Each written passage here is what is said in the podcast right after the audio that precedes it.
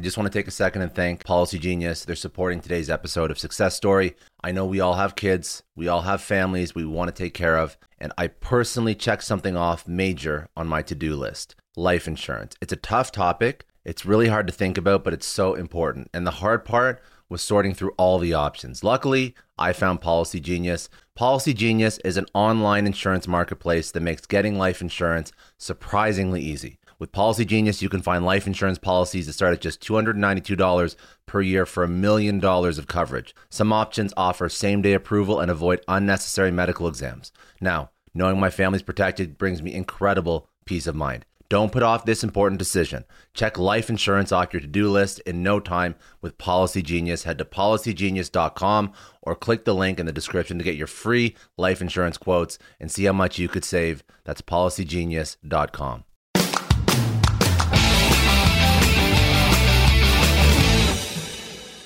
Welcome to the Success Story Podcast. I'm your host, Scott Clary. On this podcast, I have candid interviews with execs, celebrities, politicians, and other notable figures, all who have achieved success through both wins and losses, to learn more about their life, their ideas, and their insights. I sit down with leaders and mentors and unpack their story to help pass those lessons on to others through both experiences and tactical strategy for business professionals, entrepreneurs, and everyone in between. Without further ado, another episode of the Success Story Podcast. Before we start today's episode, a quick note from our sponsor, Nth Round, a fully comprehensive equity management platform. This is what they do. Business owners, are you looking to raise capital and unlock shareholder liquidity? Before hiring expensive consultants or brokers, you need to know about Nth Round. Private businesses use Nth Round to unlock liquidity without bloating costs. With Nth Round's Equity Management Suite, you'll be able to create liquidity, engage with shareholders, and control your company's destiny, all in one secure platform. Get your free guide to liquidity. Go to nthround.com slash liquidity. That's nthround.com slash liquidity. Thanks again for joining me. I am sitting down with Josh Taekman, who is the founder of eBoost, uh, the industry leader of clean fuel for a better you. So these are products including the line of super fuel beverages and powder that are natural and non-GMO. Now, uh, eBoost is a powerful, um, sorry, uh, Josh, not eBoost. Josh is a powerful innovator in brand marketing and business development um, with a specialty in music, entertainment, and consumer facing products.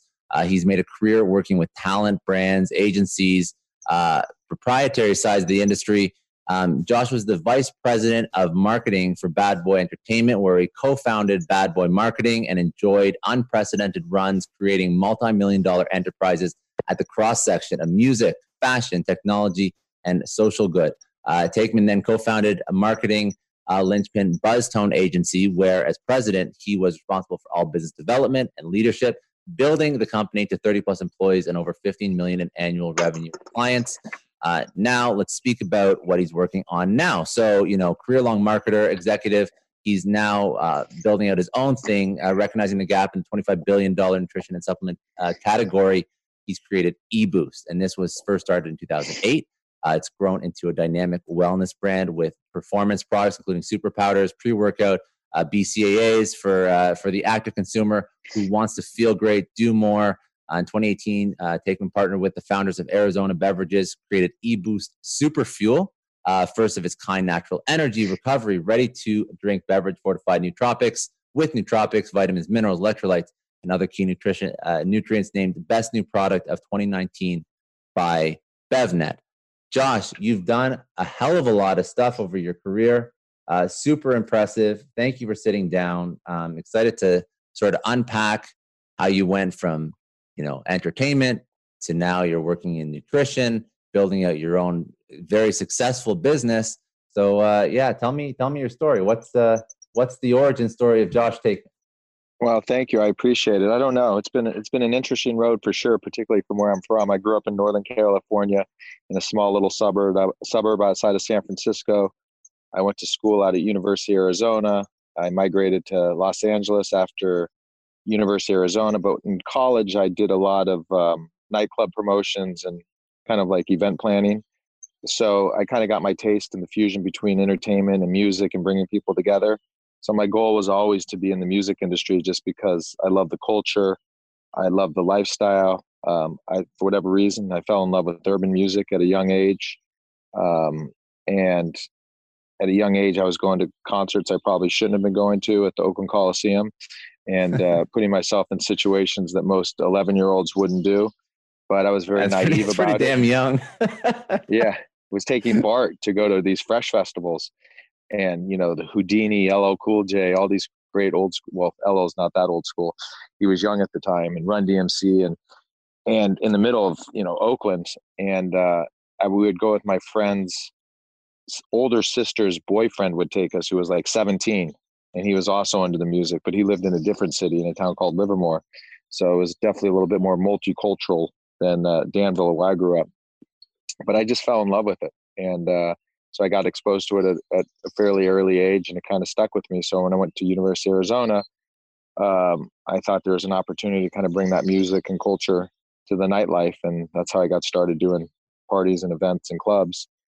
And then when I moved to Los Angeles, um, I started doing production work on you know music videos and commercials and things like that. But my goal was always to get the music industry.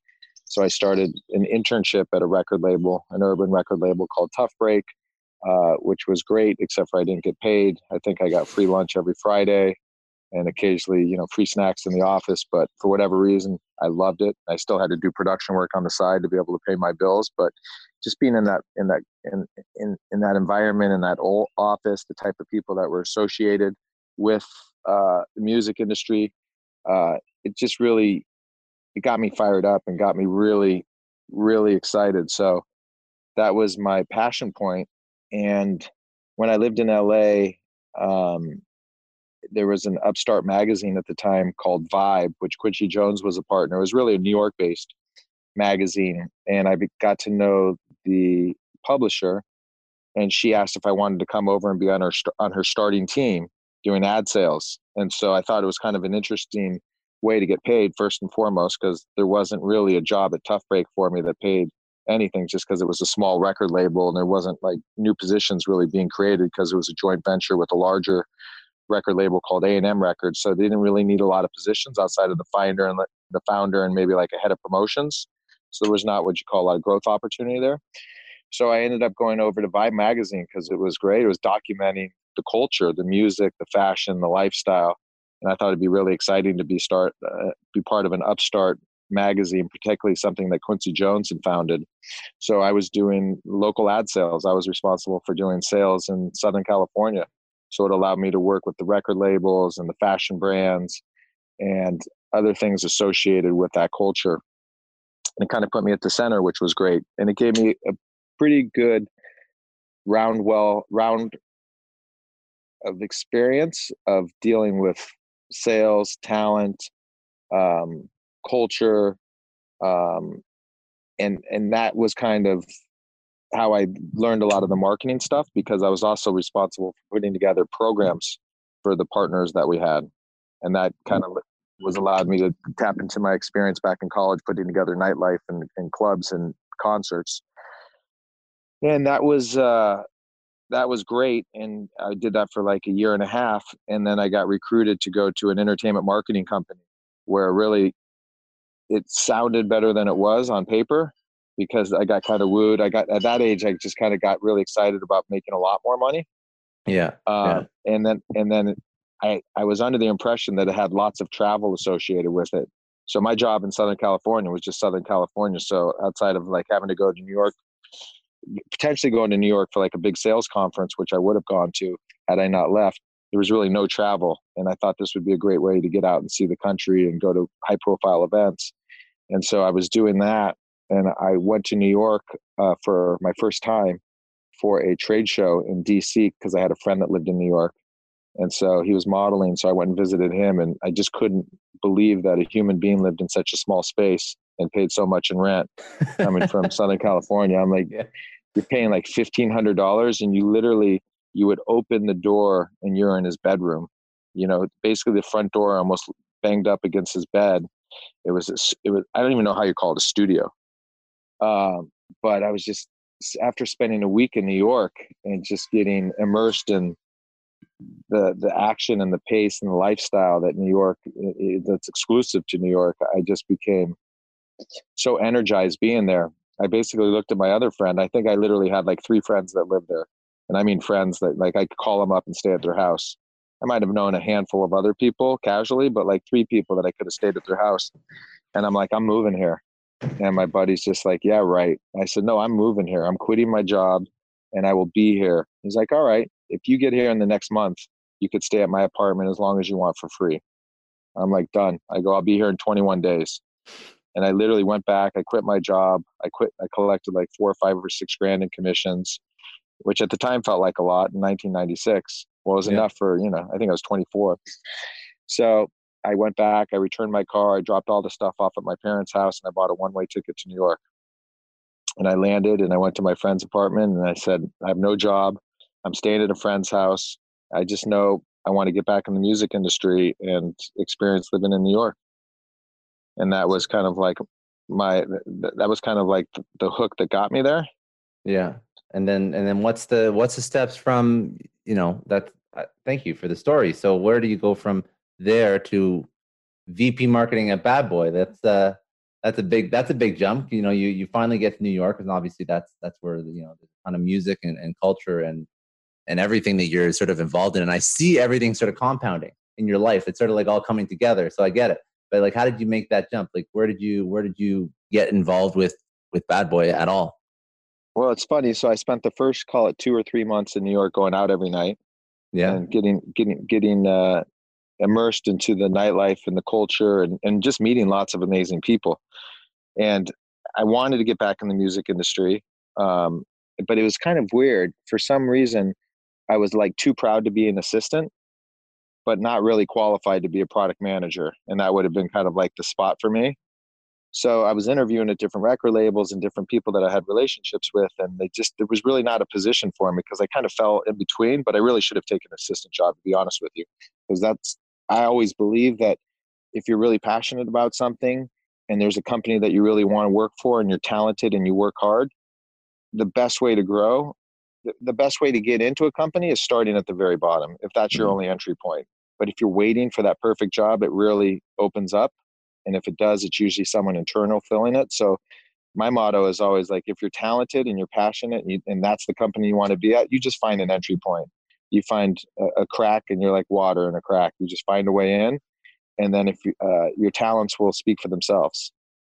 So the truth is i probably should have taken like one or two assistant jobs because it would have been you know like one was at def jam which would have been incredibly exciting. Yeah. Um, but i didn't for whatever reason. I look back maybe i was just a little too arrogant um, and so i ended up taking some other jobs that i absolutely hated because it was i wasn't passionate about it but at that point i ran out of money and i needed to work and it still was like connected to entertainment but there was no sizzle to it there was no nothing that nothing that got me excited every day other than collecting the paycheck.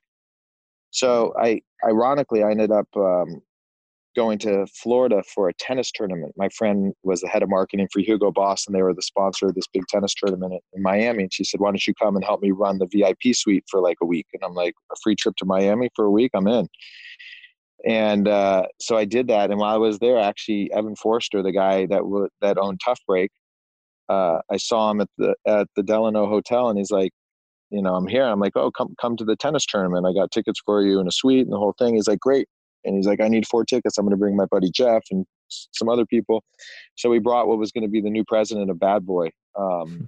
and so I met this guy Jeff Burrows. You know, lightly met him, hung out for like a, a hot minute and in the back of my mind i'm like that's the company i want to work at you know i was always a huge fan of of puffy as a producer and his you know even when he was at uptown records as an intern and the work that he did with mary j blige and jodeci and heavy d i'm like this guy's a superstar like this guy's got the midas touch and bad boy had craig mack and biggie and total. And i'm like now, now that is someplace that i could totally dig in and i think i could add value in connecting kind of the non I, I i always felt like there was a bridge to be built between corporate america and the power of music and their ability to touch and influence people. And i'm like i could be that bridge in terms of like bringing advertising marketing sponsorship endorsement type deals to this culture because at the time there was not a lot of bridges and a lot of ways to authentically tap into the talent and the lifestyle for these brands, whether it's the Pepsis of the world. I mean, they always did like Michael Jackson and stuff like that at a super high level. but they were never really grounded at, at, at kind of the ground floor of the community and the culture and the lifestyle. So I just felt like there was this really immersive opportunity.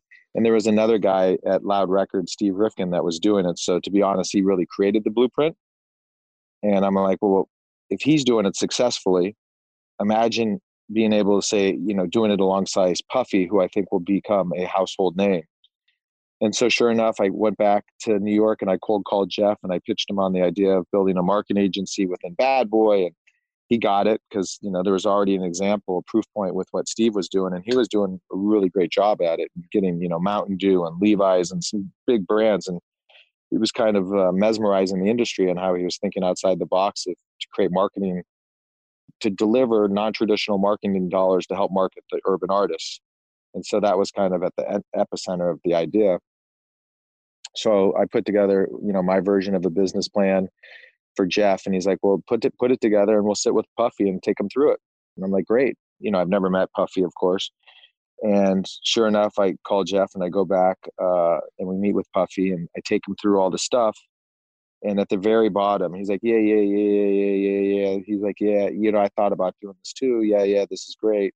And at the very bottom, I put like two thousand dollars just to show like I'm all in. Like I just need enough to like cover my rent, or get a bagel, or maybe even a bottle of water here and there, or a subway pass. And he looked at me. He goes, "You want me to pay you two thousand dollars?" And I thought he was going to laugh. Like, come on, man, how are you going to live on two thousand dollars in New York City? And he goes, I go, yeah. I go, I just really want to show you that I'm committed and I'm like, I'm willing to, you know, do sweat equity. And put, he goes, you ain't getting shit. He goes, I'm not. He goes, you eat what you kill. Because I ain't paying you shit until you make me money. And I'm like, wow. I go, well, how do I live? He goes, that's not my problem. That's your problem. so that's so hard knocks, man. That's hard knocks. So here's the irony. Just a few months before, I was too proud to be an assistant and get paid and now I hear I'm willing to go work for free as an as a glorified intern, right? It's like you come work for free and you eat what you kill. So sometimes you have to be careful of uh, the path that you choose. So I said, I said, fine. I thought about it, and I said, just give me a desk and a phone if I need Jeff to come on a meeting. Um, I need him to come. It just felt like I, it felt like a challenge that I was willing to accept because I knew that if I could get inside the walls or the doors and by the way, at the doors they were like armed security guards that you had to get by every day to get into the office. It was uh, that was a whole nother experience. Um, I said, you know, I just need to get a foot in the door, and, and then from there I could just find my way. And so that's what I did. I started in the mailroom, not getting paid a dollar, and um, and started as I would I hate to say it, but a glorified intern as a 24, 25 year old guy in 1996. So how how was it? You know, you you you worked your way up through through Bad Boy, um, and and what does what does the end result at Bad Boy look like when you're running VP marketing? Like this is something that you sort of grew with throughout your career. So so yeah. walk me through what the, the, day in the life of VP marketing at Bad Boy is like, because I want to learn some of those lessons that you you learned. Yeah, so it was great. So it was kind of like a, it was. I would say it was a non-traditional VP of marketing position because I was really much more. I was not really putting together call it the day-to-day marketing plans for the artists in terms of like their media, their media tours, their promotional schedules, their photo shoots. Like they were that I was doing much more of the business development and branding and marketing. Mm-hmm. So I would say I was much more of a business development role. And then my job, uh, also carried over to the marketing agency that we created together. And um, so my job was to go get outside dollars to come in. So whether it's like getting Pepsi to be the sponsor of his tour, or do marketing programs for films that were getting released, um, or like Footlocker, I got a huge budget and and, and basically produced a, a, a commercial with the talent, and brought in the directors.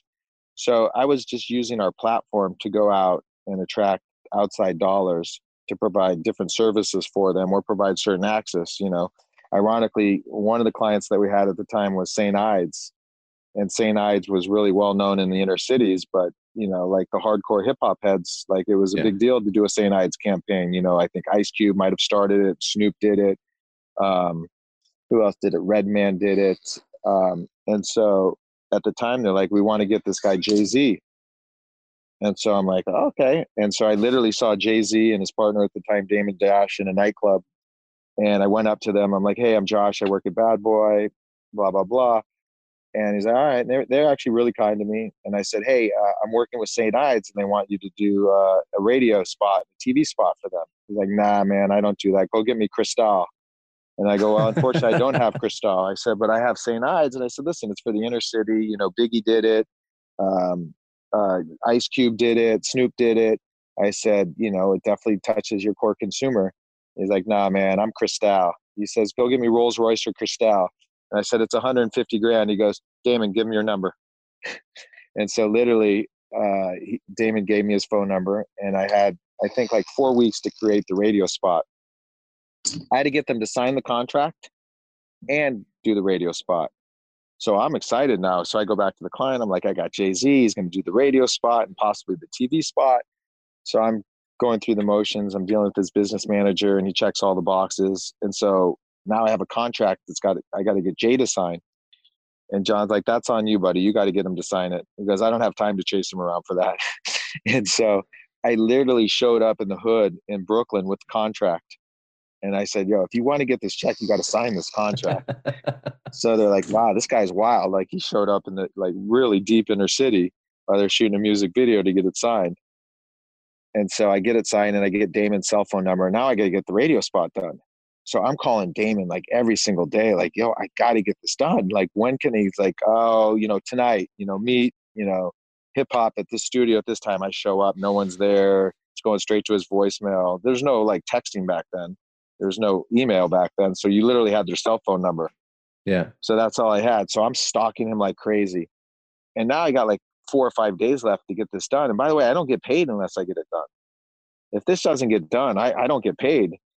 And so finally, I'm stressing Damon so hard. He's like, "Yo, I can't take you anymore. You have to call Jay directly. Like, like you got to deal with his assistant Carlene, or here's Jay's cell. Like, you got to just get him yourself if he wants his money." So I literally stalk him so hard. He's like, "Fine, fine. Meet me at this studio at this time." So he showed up on time. Goes in the studio. He's like, "What do I have to say?" I'm like, "You got to say St. Ides this number of times, and this, that, and the other." he literally goes in like I think the producer was this guy Timbo King. He played a beat. He's like, nah. He played another beat. Jay's like, nah. He played another beat. He goes, yeah, that's it right there. He goes, play that for me. And he played it. He goes, play it again. He played it for me. He goes, all right, hit play. And he literally like one timed it. Like he just like nailed it. And he's like, are we good? I'm like, you, you got to do it a couple times. Like, come on, man. We got to have a bunch of different options. And you got to say this one more time. And literally, he nailed it on the first take man. And I and I have to find I have to find that I have that DAT somewhere in my storage because that would be a nice piece of ar- archival footage to have Jay Z doing a St. Ides spot. That's a you know what you know you went through a lot of shit to get that job, but that's a fun that's a fun story. Not many people can say that kind of. Not many people have that kind of story working in the in any sort of role uh, in a business. You know what I mean? Like like working uh, working your way up, and you know, you like you said it you were VP marketing, but you were doing everything. Yeah, VP marketing by name, but like you know, jack of all trades. Realistically, you're doing the sales. You're you're collecting the you're collecting the checks. You're getting the signatures. Your legal, your HR, your finance, your sales, your marketing. Back then, you had to do it all, and that's I yeah. think where I learned. Like you literally got to roll up your sleeves, and you got to just grind. And yeah. I don't anyone that says that they're not grinding and hustling to get things done, then they're not really about the end result. Yeah, that's that's good advice. That's, very good advice. So let's uh after after uh, Bad Boy, you know, there's there's things in between Bad Boy and E Boost. What are what are notable things that you know we can, can spend all day? Yeah, some really good stories, but I do want to talk about what you're working on now. So what are yeah, the steps so, between Bad Boy and E Boost? So you know, I did that at Bad Boy for a while, and, and honestly, I had some really unbelievable deals set up with Puffy because I was really almost doing like this venture business. And unfortunately, he had two big legal incidences that set back a lot of op- big opportunities.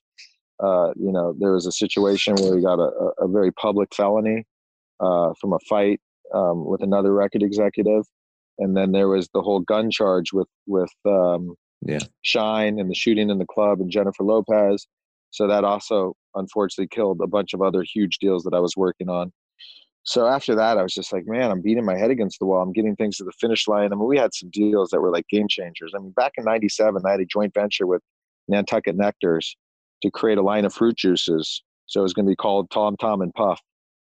Literally everything was done. All we had to do was just sign the contract. And then that felony hit and they called me and they're like yeah i'm so sorry but you know we have cadbury schweppes as an investor and we can't be in business with a felon. And yeah. this is before social media so but you know back then puffy was a household name. So it was on mtv it was on vh1 it was on bet it was in the newspapers. So everyone knew about the situation. So i just look back at that one deal in particular and there was nothing there would have it would have been a game changing opportunity for us to enter the beverage industry that no one had taken the approach of using a powerhouse like him and our marketing ability and something that was there was a huge void in the marketplace especially for the urban consumer you know creating urban inspired flavors that really appealed to their taste palette and with him behind it and the ability for him to leverage all the other talent i mean it's really kind of what Ciroc is today yeah. so imagine if we had a Ciroc type of marketing approach back in 1997 when no one else was doing it. Now there's a lot of people doing it. He's just been wildly successful with Ciroc, but back then there would have been no other competitors approaching it that way. Yeah, no, for real. So, so, so yeah, I wouldn't so, be sitting. Uh, yeah. So if that happened, I wouldn't be sitting here talking to you. I'd be somewhere, you know, on a boat on an island somewhere. hey, listen, man, you can still talk to me. I don't care if you're on an island. Yeah. You can, yeah. No, I, I feel you. That that like you you had a, a lot of good stories, and and you know, one of the things I'm noticing is is you're you're you're really uh, you're really paving the way for a lot of of new innovative concepts and opportunities at the time. So you know where you were at, you were at that intersection of of culture and music and marketing and business and commerce and partnership and brand, and that's something that now we see everywhere. But like you mentioned, it didn't it didn't happen. But that that seems to be that seems to be a trend, right? Like that, your ability at least to find those gaps. Because if I think about even sports and nutrition and what you're doing with eBoost, it's not like it, it's hard to make headway in the sports and nutrition industry because it, it's saturated. But you, you you seem to have like some like a knack to find those gaps. Is that something that's innate, or are you just you just hustle, you figure it out, you do your research, you're curious, you what what's the you know the secret to defining these things? It's definitely not research, that's for sure it's de- it's definitely much more of an instinct. I mean, again, like there's multiple people. Like I could look back at my career, and there's real VP of marketing guys that went to business school, guys that you know worked at Fortune 500 companies that have like a real VP of marketing playbook. Mine was much more of a school of hustle playbook. So, you know, those guys had you know multiple assistants and were dictating on what to do, and they're whiteboarding. We were much more like our sleeves were rolled up and say, how are we how are we going to make this happen, and how are we going to connect some non traditional dots. So, I would say that my, my path has been my path has been definitely different than a traditional marketing person um, and and that's why I play kind of in more non-traditional spaces. You know, the music industry is not necessarily a traditional uh, corporate type of position, and my marketing agency that I created after Bad Boy was not a traditional kind of marketing agency. It was much more experiential lifestyle, and how I built eBoost as a brand, which much more of a lifestyle approach than how I see other people that are going out and raising big money and doing a much more traditional push. And do so you think that? No, I didn't mean to interrupt. I was just going to ask. Do you think that that uh, the non-traditional, I guess, um, upbringing in the in in marketing has allowed you to be more successful with some of the things you've launched? I mean, I don't know if the word's more successful is right. I think it's allowed me to take a different approach and to build a different type of brand with a different type of personality. I think I think if I had a, a more balance of some of that other stuff, I probably could scale business quicker. So I'm definitely not saying having I know a lot of entrepreneurs listen to this show and NetSuite has been a huge supporter for entrepreneurs for business owners because there's one thing that we all know. Business is about making money and it's about your bottom line. And the less you spend on the nuts and bolts of running your business, the more profits you keep. But these days, everything is costing more supplies, people, shipping. It squeezes your margins. And I've been there, juggling multiple systems for finance, inventory, you name it, each with its own costs and its own set of headaches. That's why I made the switch to NetSuite by Oracle. It's changed our company. Think about it. NetSuite is one of the top financial systems out there. It puts your whole business on one platform accounting, finance, the works one data source for everyone. There's no more mismatched info. And because it's in the cloud, it slashes your IT costs. No more servers, no more updates. Just access NetSuite from anywhere. With one integrated suite, your overhead drops big time. And here's the real win efficiency. Everything's connected in NetSuite. Costs are ridiculous lately. Find a proven way to reduce your expenses and get better performance out of your team. It's a no brainer, and that's what NetSuite offers. Over 37,000 companies have figured this out already. You have to join them. Right now, through to April 15th, NetSuite's got an incredible, flexible financing plan. Check it out and see the savings yourself at netsuite.com slash Scott Clary. That's netsuite.com slash Scott Clary. I don't know about you, but the idea of being harassed, scammed, or even worse, all because somebody found my personal information online, that's terrifying. Our political opinions, our addresses, even stuff about our families, it's out there for anyone to grab. And did you know that data brokers are allowed to sell information on over 98% of Americans? It's scary stuff. That's why I've partnered with Delete Me. I personally use Delete Me. They're a big friend of the podcast because I put myself out there online. So safety is a huge concern. It's really scary how easy it is to find someone's details and information, but Delete Me creates a layer of protection that we all need. You tell Delete Me what you want gone, and they make it disappear from those sketchy data broker sites. And Delete Me doesn't stop. They constantly monitor the web to keep your information off those lists. It's like having a privacy watchdog that never sleeps. You need to take control of your data and keep your private life private by signing up for Delete Me. They're giving a special discount for all Success Story podcast listeners. Get 20% off your Delete Me plan when you go to joindeleteme.com com slash success and use promo code success at checkout. The only way to get 20% off is to go to joindeleteme.com slash success and enter code success at checkout. J-O-I-N-D-E-L-E-T-E-M-E dot com slash success. Hey everyone, I just want to take a second and thank the sponsor of today's episode, Heaven Hill Bottled and Bond Bourbon. Now, I don't have a lot of liquor sponsors on this show. Heaven Hill Bottled and Bond is actually one of my favorites. I've drank it for a few years now, and this is why we actually decided to work together. Heaven Hill Distillery, family owned since 1935, is a great entrepreneur story too. So there's five brothers. They filled their first whiskey barrels back in 1935, and their legacy still lives on today. Heaven Hill Bottled and Bond is aged over seven years. That's three more than required by the Bottled and Bond Act of 1897. This means the best quality, the best purity, and the best consistency. This is not just average bourbon. It's the winner of the double gold medals at multiple 2023 World Spirits competitions, and they've won the very prestigious Triple Still Award. It's a very big deal in the liquor and bourbon world. Heaven Hill Bottled and Bond boasts an exceptionally smooth oak flavor, while its aroma offers a sweet blend of caramel and smooth vanilla. If you love bourbon, you need to try Heaven Hill Bottled and Bond. Available nationally, look for a bottle at your local store. Heaven Hill reminds you to think wisely, drink wisely. Think back to your last few days in the office. Did any of them leave you feeling really accomplished? Not the kind of day where you're running around like crazy, but where you've made real progress on something that matters. Because being busy doesn't always mean being productive, and I bet you we've all been there. And maybe it's time to rethink what it means to get things done.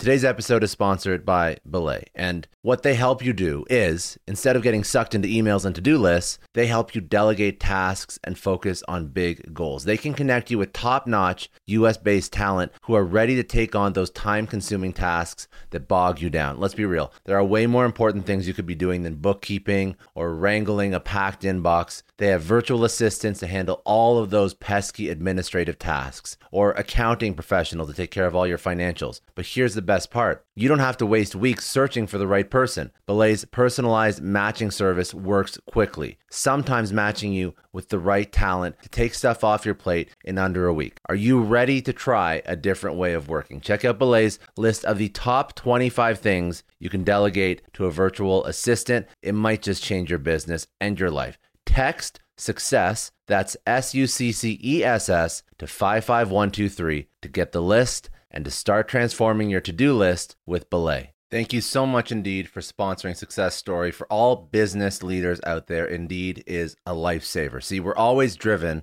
by the search for better, but when it comes to hiring, the best way to search for a candidate isn't to search at all. Don't search, match with Indeed. If you need to hire, you need Indeed. Indeed is your matching and hiring platform with over 350 million global monthly visitors, according to Indeed data, and a matching engine that helps you find quality candidates fast. You're going to ditch the busy work and you're going to use Indeed for scheduling, screening, messaging so you can connect with candidates faster. And Indeed doesn't just help you hire faster, 93% of employers agree Indeed delivers the highest quality matches compared to other job sites, according to a recent Indeed survey. Leveraging over 140 million qualifications and preferences every day, Indeed's matching engine is constantly learning from your preferences. So the more you use Indeed, the better it gets. Join more than 3.5 million businesses worldwide that use Indeed to hire great talent fast. And listeners of this show will get a $75 sponsored job credit to get your jobs more visibility at Indeed.com slash Clary. Just go to Indeed.com slash Clary right now and support our show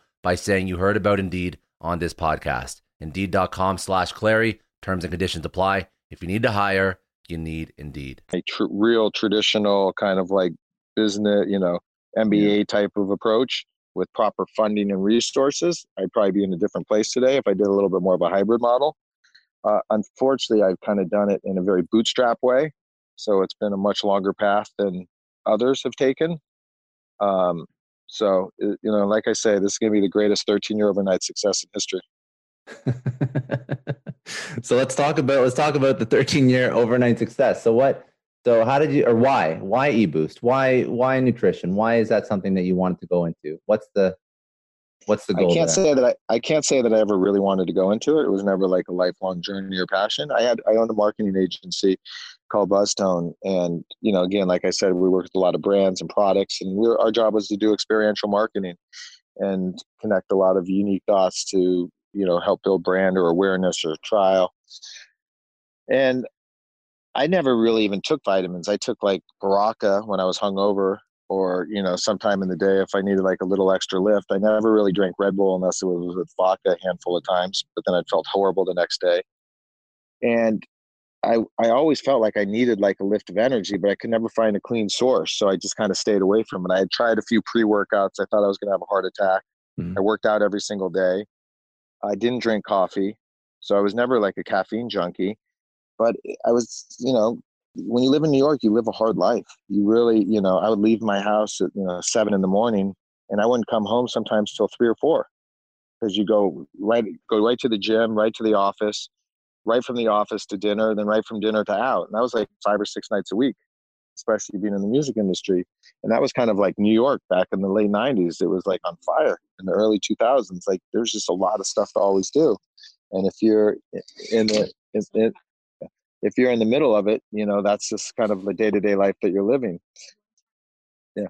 Yeah. And then so I, um, in, in the back of my mind, I was always like, why is there not a product that I could take every day that would give me like that healthy lift of energy, those essential vitamins and minerals that I'm sure I'm missing every single day? Uh, this that's not Red Bull, that's not Monster, that's not Rockstar, that's not one of these cracked out pre workouts. And so um, and so I uh, had a supplement. A, a, guy that owned a big supplement company um, approached me about creating a, a, us helping him market a brand that he had created, targeting kind of the urban market and consumer, and it was just horrible. The packaging was horrible. The name was horrible. His ideas were horrible. The product tasted like shit. Like everything he brought was horrible. It made no sense whatsoever. I just said this will be this will be failure or get. And I'm like, you know what? If you really want to do it, I did. I did think, you know, back then, um, and this is pre-social media. There was only a handful of news outlets that really was able to be the broadcast and dictate kind of culture to pop culture, and that was, you know, MTV at its heyday, you know, BET to some degree, all the magazines, the People's, the Us Weeklies, all that stuff. So there weren't really a ton of channels to get a message out there. And if you were living on those channels in a, in a, in a pervasive way, then you had major influence. So if you think about that that era of a time, like in the late '90s, era 2000, like hip hop dominated everything. Hip hop was the new rock and roll. So if you were a successful hip hop artist, you had a platform to build a brand. And Puffy was the pioneer in that. Well, I take that back. Run DMC was the pioneer in that with Adidas. Puffy took that and put it on steroids. You know, we did that with Sean John, which I was I was there from day one with Sean John. It's actually my friend's signature. Um, but I just saw it, and I always looked at Puffy. I'm like, you're a brand builder. Like you can create brands from scratch because you have so much influence over media that you don't have to pay for. So when this guy was approaching when this guy was approaching the idea of doing something for this market, I said, well, why don't we just go partner with this kid 50 Cent? he's got a whole brand. He's got a whole brand called and movement called G Unit. You know, he launched a Reebok sneaker and it's wildly successful. He launched a clothing line and it's wildly successful. He's relevant. He's ripped. I said he's business business savvy. He's fitness savvy. So I approached his manager and I said, "Do you think 50 would want to do G Unit supplements?" And he's like, "I know he would." And this is even before vitamin water.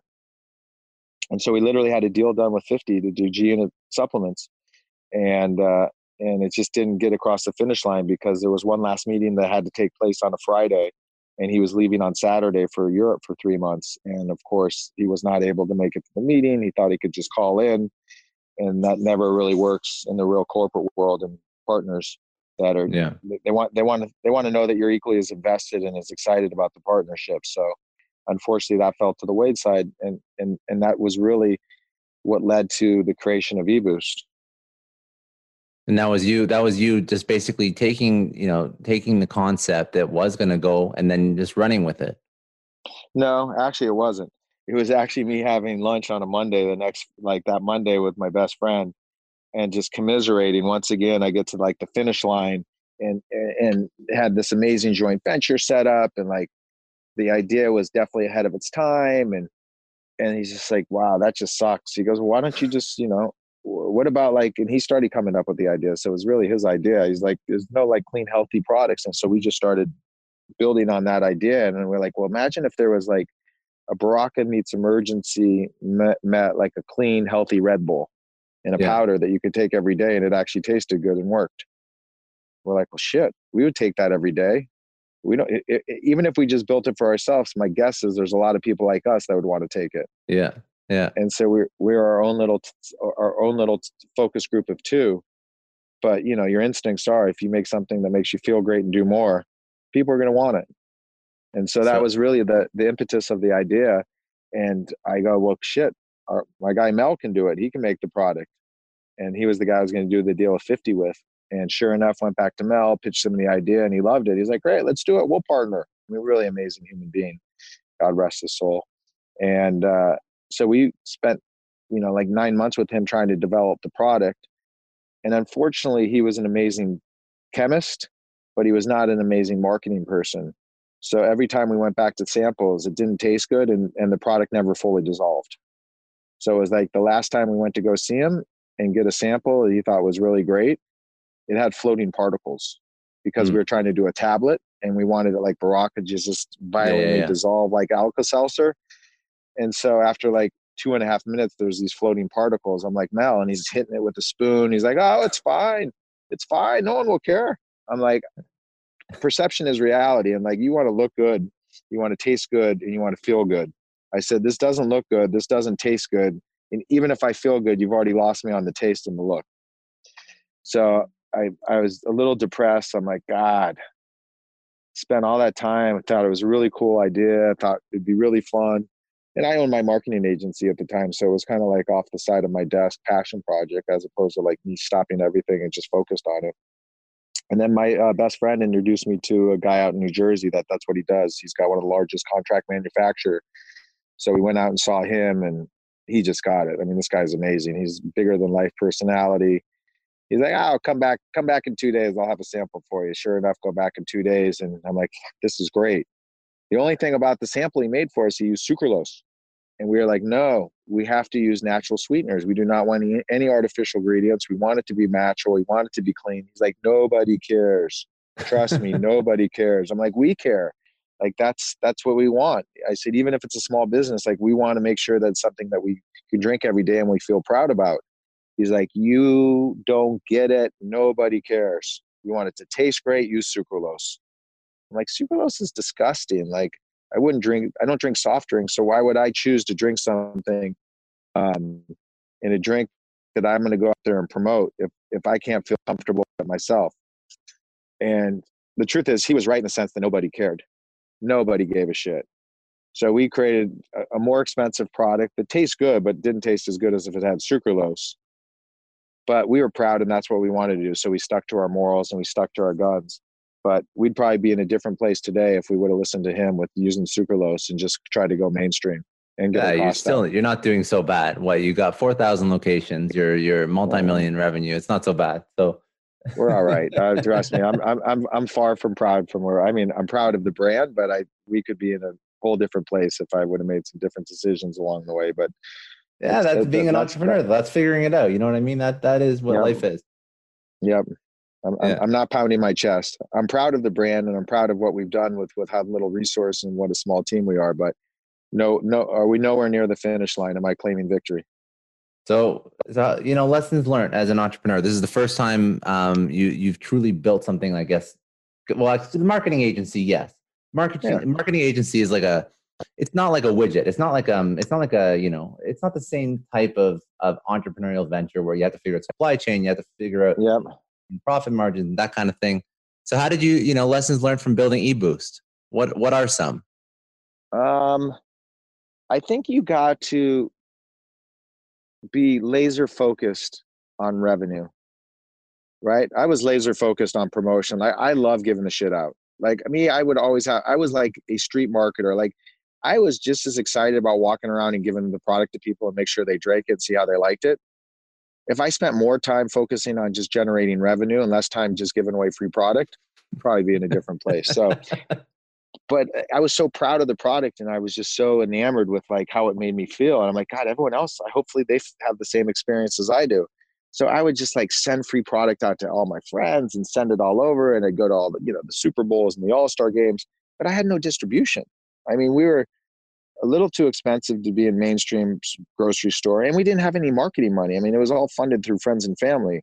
So we always just had enough to like have one or two people, including me on staff at like a fraction of a salary um, to make enough product and have a website to give away a bunch of stuff and then we had nice little online business at the time uh, and then we were building up all these kind of non-traditional retail stores like hotels like all the w hotels which was our first client so we had great distribution in hotels and then we were in like nor- uh, northeast whole foods and socal whole foods and sprouts and lifetime fitness. So we had these cool kind of like natural specialty channels but in the real world there was no distribution. Equinox w Mhm. hotel whole foods but the perception is we were everywhere. We're on virgin america. So we did a great job marketing the brand from an awareness point particularly if you lived in new york and la but there was really nowhere to find the brand so if i look backwards i would have been way more laser focused on finding a channel that i could scale so i always was enamored with d2c and I should have just really focused on being an early mover in the D2C space.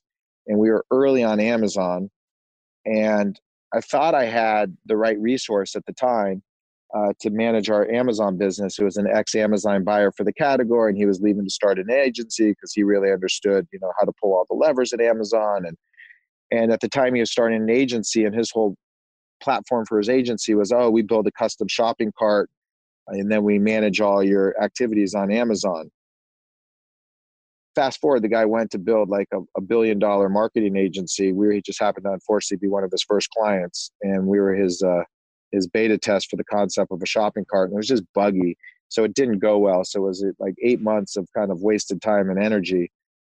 But it had I really went and found another just Amazon exclusive agency that really understood the inner workings of Amazon, we could have really been kind of come up in first in search if we had focused on that.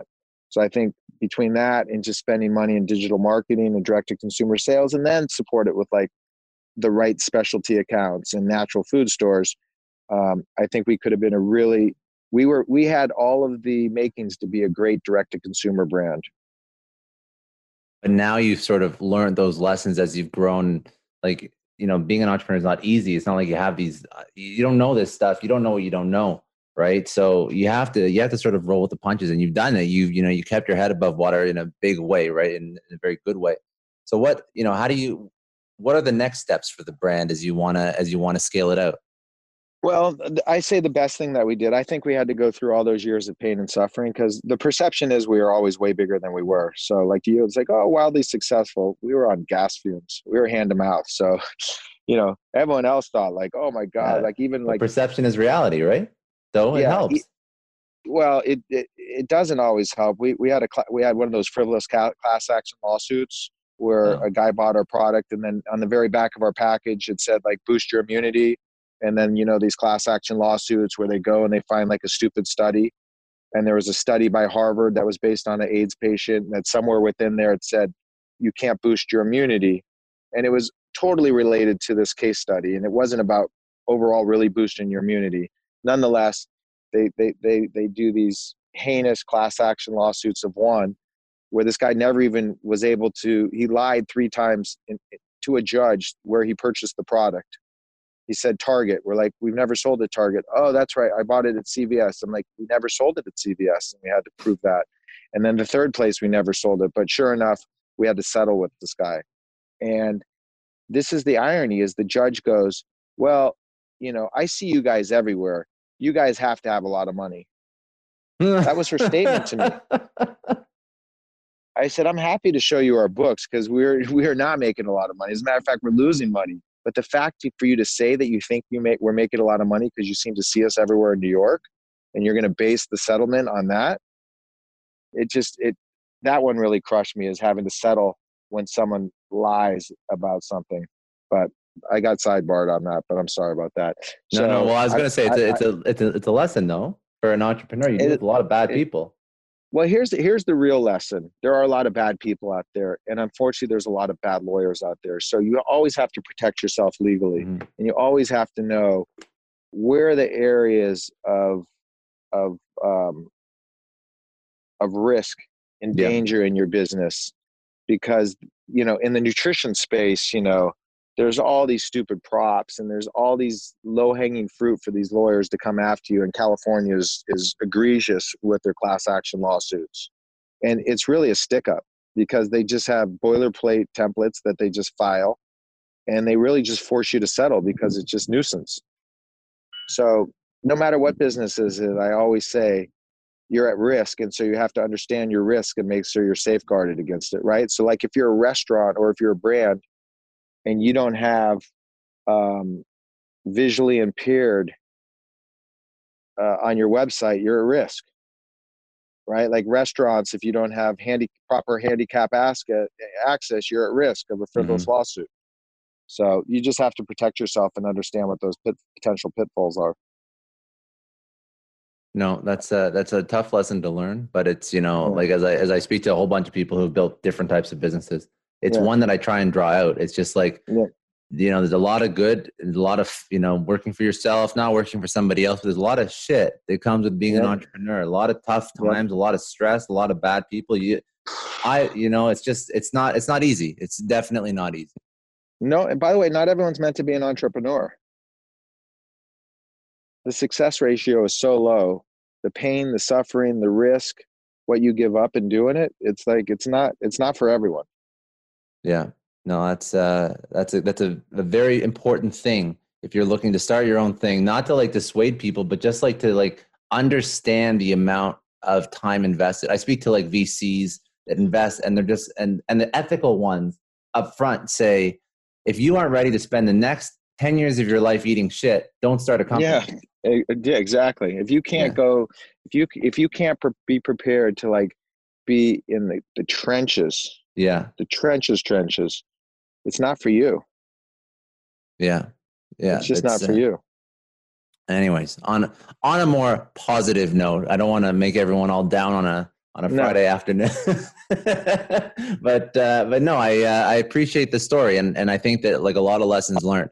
And I I never I, I didn't I didn't ever really pull out of you. Where do you want to take eBoost? What like what's your vision for you know growing this scaling this? Well you know we really are you know our whole platform is a clean fuel for a better you. So we just launched some amazing BCAAs which we're super proud of and excited and getting great reviews on. I mean really our our our hero product is basically our our legacy product super powder. We went to arizona beverages you know a little under two years ago and said guys you have this amazing company this amazing portfolio but you don't have any premium functional beverages in your portfolio you got the infrastructure, you have the expertise, you have the distribution, you're independently owned so you can make decisions fast. I said, imagine if we took our little brand in the hottest category in energy and the big white space in energy is clean energy as Bang was disrupt, disrupting the, the category. I said, we already have like a really amazing brand that just needs to be plugged into a platform. So imagine if we partnered with your talent, skills, infrastructure with our brand and our unique marketing we could do something really special. And so it took a while to convince Don, the, the owner, uh, but thankfully for his sons Wes and Spence, they were really behind it and they got it. They they're like this. There's a void in the marketplace for a product like this. They're like I could be proud giving this to my friends because they would drink it. And so we spent about close to a year developing the product because uh, Don's whole thing was like, unless it tastes great, I'm not doing it. And so we let him be the final say on taste. And he's got probably the best taste buds in the world because he makes the most delicious drinks. So, but he also works with an amazing flavoring house that he's worked with for 25 years. So they're able to sprinkle their secret sauce and make our drink taste amazingly good. Keep the sugar super low. It's like one gram of sugar, two grams of sugar. All the calories are either 10, 15, or 20. Uh, it's got 12 vitamins and minerals. It's, it's natural, it's clean, it's non GMO. It gives you healthy lift of energy. It's got focus, electrolytes. I mean, it's really kind of like it's much more than just energy. Energy yeah. is one of the components, but the taste is phenomenal and how you feel after you take it. Yeah, so, so I'm assuming that like when you say clean energy, you mean like there's no crash, you don't feel like shit for the afternoon. No, yeah, no, no. I say the only I, I warn people. I'm like, only drink this if you want to feel great and do more. it's a good tagline. You're you're a good marketer. Yeah. if you don't want to feel great and do more, I'd highly recommend you not to drink this product. I love it. Um, I wanted to I want to tee it up with like just a couple like uh, rapid fire. Uh, but before before you know I move off, we covered a whole bunch about your career, about you know your some of the things you've experienced. Uh, eBoost. Was there anything that um, we didn't speak on that you wanted to talk about? Um, no, I think that you know we covered a lot of the the, the points. Um, like I said, we're super excited about the can because that allows us to really scale and go mainstream. We've never really had any products that, that could live in you know FD&M like in, in, in mass accounts. You know, we'll be launching in Target in August and CVS in August. So super excited about that. We just launched an AMPM, and we really created a product for um, a dual gender audience, and that's really hard to do. I can't say that we designed that by nature, but just through our natural product development, it's just it's a product that appeals to men and women, and that's really hard to build a brand that that can appeal to both, and kind of um, uh, have success. So that's what's uh, I'm, I'm, proud of and excited about, and where we're going with Arizona Beverages. We're just launching in Southern California, so super excited about that. And you know we have opportunity for new flavor that we're finalizing that we'll be launching in the next couple months, and then some potential product extensions. Very exciting. I, I you know I love that you even pointed that out because I just I just went over to your website and uh, and I, I've always wondered that too. Like in the fitness and health industry, it seems like everything is like very much very much tailored to you know male, female, pinks and whites versus reds and blacks or blues and blacks. I don't really understand why that is, um, but uh, I do know that like when I go to your website, it seems like it's just like a, a really good, modern looking, clean design, and it's just a nice. I, I don't. I really don't want to be too like promotional about it, but like you know, you're listening, go check it out yourself. You'll see what I mean. It's like it's a, it's a very clean looking website, and I, and I think that that's a nice uh, feel. It doesn't really it doesn't really um, make anybody feel like they're left out, and that's a marketing lesson. True. I don't know if you, you mentioned it just sort of happened like that, but I yeah. think it, you know double down on that because that's a that's a really important thing to have, and I think that the polarizing is not a good thing. No, I think that's just like the personality of of our company and the people that work there. And again, we just kind of use our own instincts, and which drives a lot of the stuff. And we kind of like create the company for ourselves yeah. in a weird way. So we're not so heavily focused on metrics and audience. We're just like, this is our community, and we kind of have a sense of their tastes. And we think this is reflective of those tastes. But we have actually yeah. a new website that we'll be launching hopefully in the next month, which I think you'll really love. So I challenge everyone to go to our current website, eboost.com, and then come back in 30 days and, and give me uh, what you think of the compare, comparison between the two.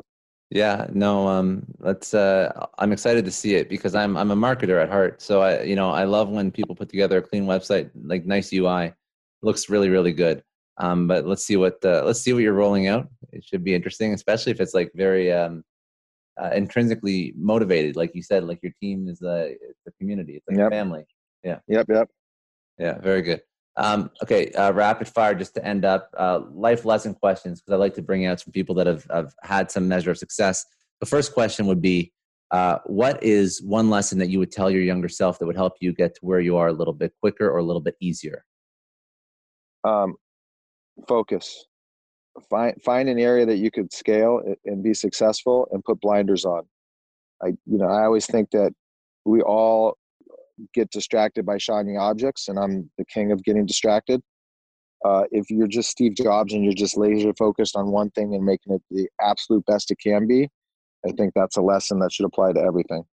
Very good. And second one, uh, a resource that you've gone to to learn something, a book, podcast, person, uh, Audible, doesn't matter. What's a what's a good place for people to go? Um, I can always go back in principle to like Tony Robbins because just it just his philosophy on everything, and I think his philosophy on life and how you appro- approach challenges. Um, he, he just he just he just basically just says you just you're responsible for your own success. There's you can't blame anyone else but yourself. So if there's a problem, it's like I don't spend a lot of time dwelling on the problem. I spend more time focusing on the solution. And he kind of inspired that.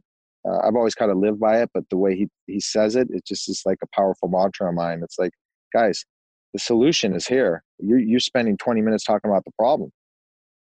Yeah. That time could yeah. have been spent on getting us around the speed bumps. So, and I just think that if you can't solve problems in life, it, it applies to your personal life, your business life, to everything.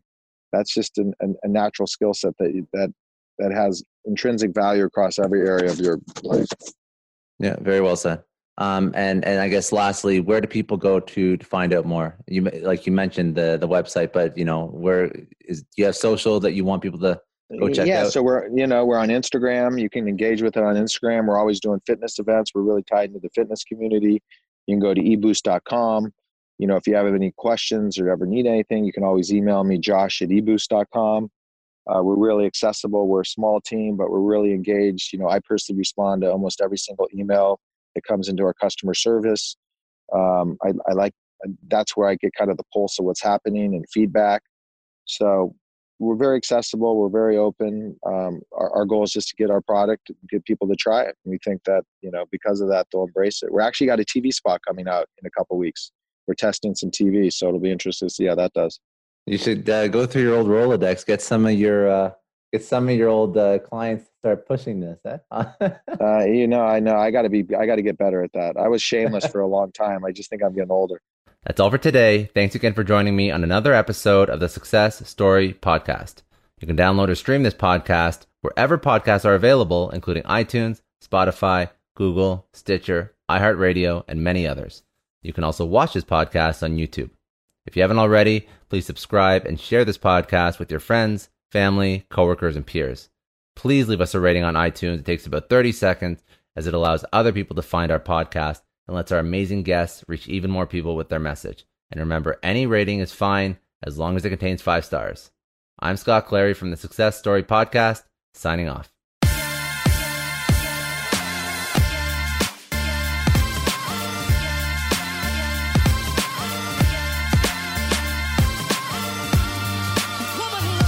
I know a lot of entrepreneurs listen to this show, and NetSuite has been a huge supporter for entrepreneurs, for business owners, because there's one thing that we all know business is about making money and it's about your bottom line. And the less you spend on the nuts and bolts of running your business, the more profits you keep. But these days, everything is costing more supplies, people, shipping. It squeezes your margins, and I've been there, juggling multiple systems for finance, inventory, you name it each with its own costs and its own set of headaches. That's why I made the switch to NetSuite by Oracle. It's changed our company. Think about it. NetSuite is one of the top financial systems out there. It puts your whole business on one platform accounting, finance, the works, one data source for everyone. There's no more mismatched info. And because it's in the cloud, it slashes your IT costs. No more servers, no more updates. Just access NetSuite from anywhere. With one integrated suite, your overhead drops big time. And here's the real win efficiency. Everything's connected in NetSuite. Costs are ridiculous lately. Find a proven way to reduce your expenses and get better performance out of your team. It's a no brainer, and that's what NetSuite offers. Over 37,000 companies have figured this out already. You have to join them. Right now, through to April 15th, NetSuite's got an incredible, flexible financing plan. Check it out and see the savings yourself at netsuite.com slash Scott Clary. That's netsuite.com slash Scott Clary. I don't know about you, but the idea of being harassed, scammed, or even worse, all because somebody found my personal information online, that's terrifying. Our political opinions, our addresses, even stuff about our families, it's out there for anyone to grab. And did you know that data brokers are allowed to sell information on over 98% of Americans? It's scary stuff. That's why I've partnered with Delete Me. I personally use Delete Me. They're a big friend of the podcast because I put myself out there online. So safety is a huge concern. It's really scary how easy it is to find someone's details and information, but Delete Me creates a layer of protection that we all need. You tell Delete Me what you want gone, and they make it disappear from those sketchy data broker sites. And Delete Me doesn't stop. They constantly monitor the web to keep your information off those lists. It's like having a privacy watchdog that never sleeps. You need to take control of your data and keep your private life private by signing up for Delete Me. They're giving a special discount for all Success Story podcast listeners. Get 20% off your Delete Me plan when you go to joindeleteme.com slash success and use promo code success at checkout. The only way to get 20% off is to go to joindeleteme.com slash success and enter code success at checkout. J-O-I-N-D-E-L-E-T-E-M-E dot com slash success. Hey everyone, I just want to take a second and thank the sponsor of today's episode, Heaven Hill Bottled and Bond Bourbon. Now, I don't have a lot of liquor sponsors on this show. Heaven Hill Bottled and Bond is actually one of my favorites. I've drank it for a few years now, and this is why we actually decided to work together. Heaven Hill Distillery, family owned since 1935, is a great entrepreneur story too. So there's five brothers. They filled their first whiskey barrels back in 1935, and their legacy still lives on today. Heaven Hill Bottled and Bond is aged over seven years. That's three more than required by the Bottled and Bond Act of 1897. This means the best quality, the best purity, and the best consistency. This is not just average bourbon. It's the winner of the double gold medals at multiple 2023 World Spirits competitions, and they've won the very prestigious Triple Still Award. It's a very big deal in the liquor and bourbon world. Heaven Hill Bottled and Bond boasts an exceptionally smooth oak flavor, while its aroma offers a sweet blend of caramel and smooth vanilla. If you love bourbon, you need to try Heaven Hill Bottled and Bond. Available nationally, look for a bottle at your local store. Heaven Hill reminds you to think wisely, drink wisely. Think back to your last few days in the office. Did any of them leave you feeling really accomplished? Not the kind of day where you're running around like crazy, but where you've made real progress on something that matters. Because being busy doesn't always mean being productive, and I bet you we've all been there.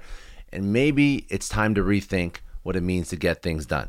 Today's episode is sponsored by Belay. And what they help you do is, instead of getting sucked into emails and to do lists, they help you delegate tasks and focus on big goals. They can connect you with top notch US based talent who are ready to take on those time consuming tasks that bog you down. Let's be real, there are way more important things you could be doing than bookkeeping or wrangling a packed inbox. They have virtual assistants to handle all of those pesky administrative tasks, or accounting professional to take care of all your financials. But here's the best part you don't have to waste weeks searching for the right person. Belay's personalized matching service works quickly, sometimes matching you with the right talent to take stuff off your plate in under a week. Are you ready to try a different way of working? Check out Belay's list of the top 25 things you can delegate to a virtual assistant. It might just change your business and your life. Text success, that's S U C C E S S, to 55123 to get the list and to start transforming your to do list with Belay. Thank you so much, Indeed, for sponsoring Success Story. For all business leaders out there, Indeed is a lifesaver. See, we're always driven by the search for better, but when it comes to hiring, the best way to search for a candidate isn't to search at all. Don't search, match with Indeed. If you need to hire, you need Indeed. Indeed is your matching and hiring platform with over 350 million global monthly visitors, according to Indeed data, and a matching engine that helps you find quality candidates fast. You're going to ditch the busy work and you're going to use Indeed for scheduling, screening, messaging so you can connect with candidates faster. And Indeed doesn't just help you hire faster, 93% of employers agree Indeed delivers the highest quality matches compared to other job sites, according to a recent Indeed survey. Leveraging over 140 million qualifications and preferences every day, Indeed's matching engine is constantly learning from your preferences. So the more you use Indeed, the better it gets. Join more than 3.5 million businesses worldwide that use Indeed to hire great talent fast. And listeners of this show will get a $75 sponsored job credit to get your jobs more visibility at indeed.com slash Clary. Just go to indeed.com slash Clary right now and support our show by saying you heard about Indeed on this podcast. Indeed.com slash Clary. Terms and conditions apply. If you need to hire, you need Indeed.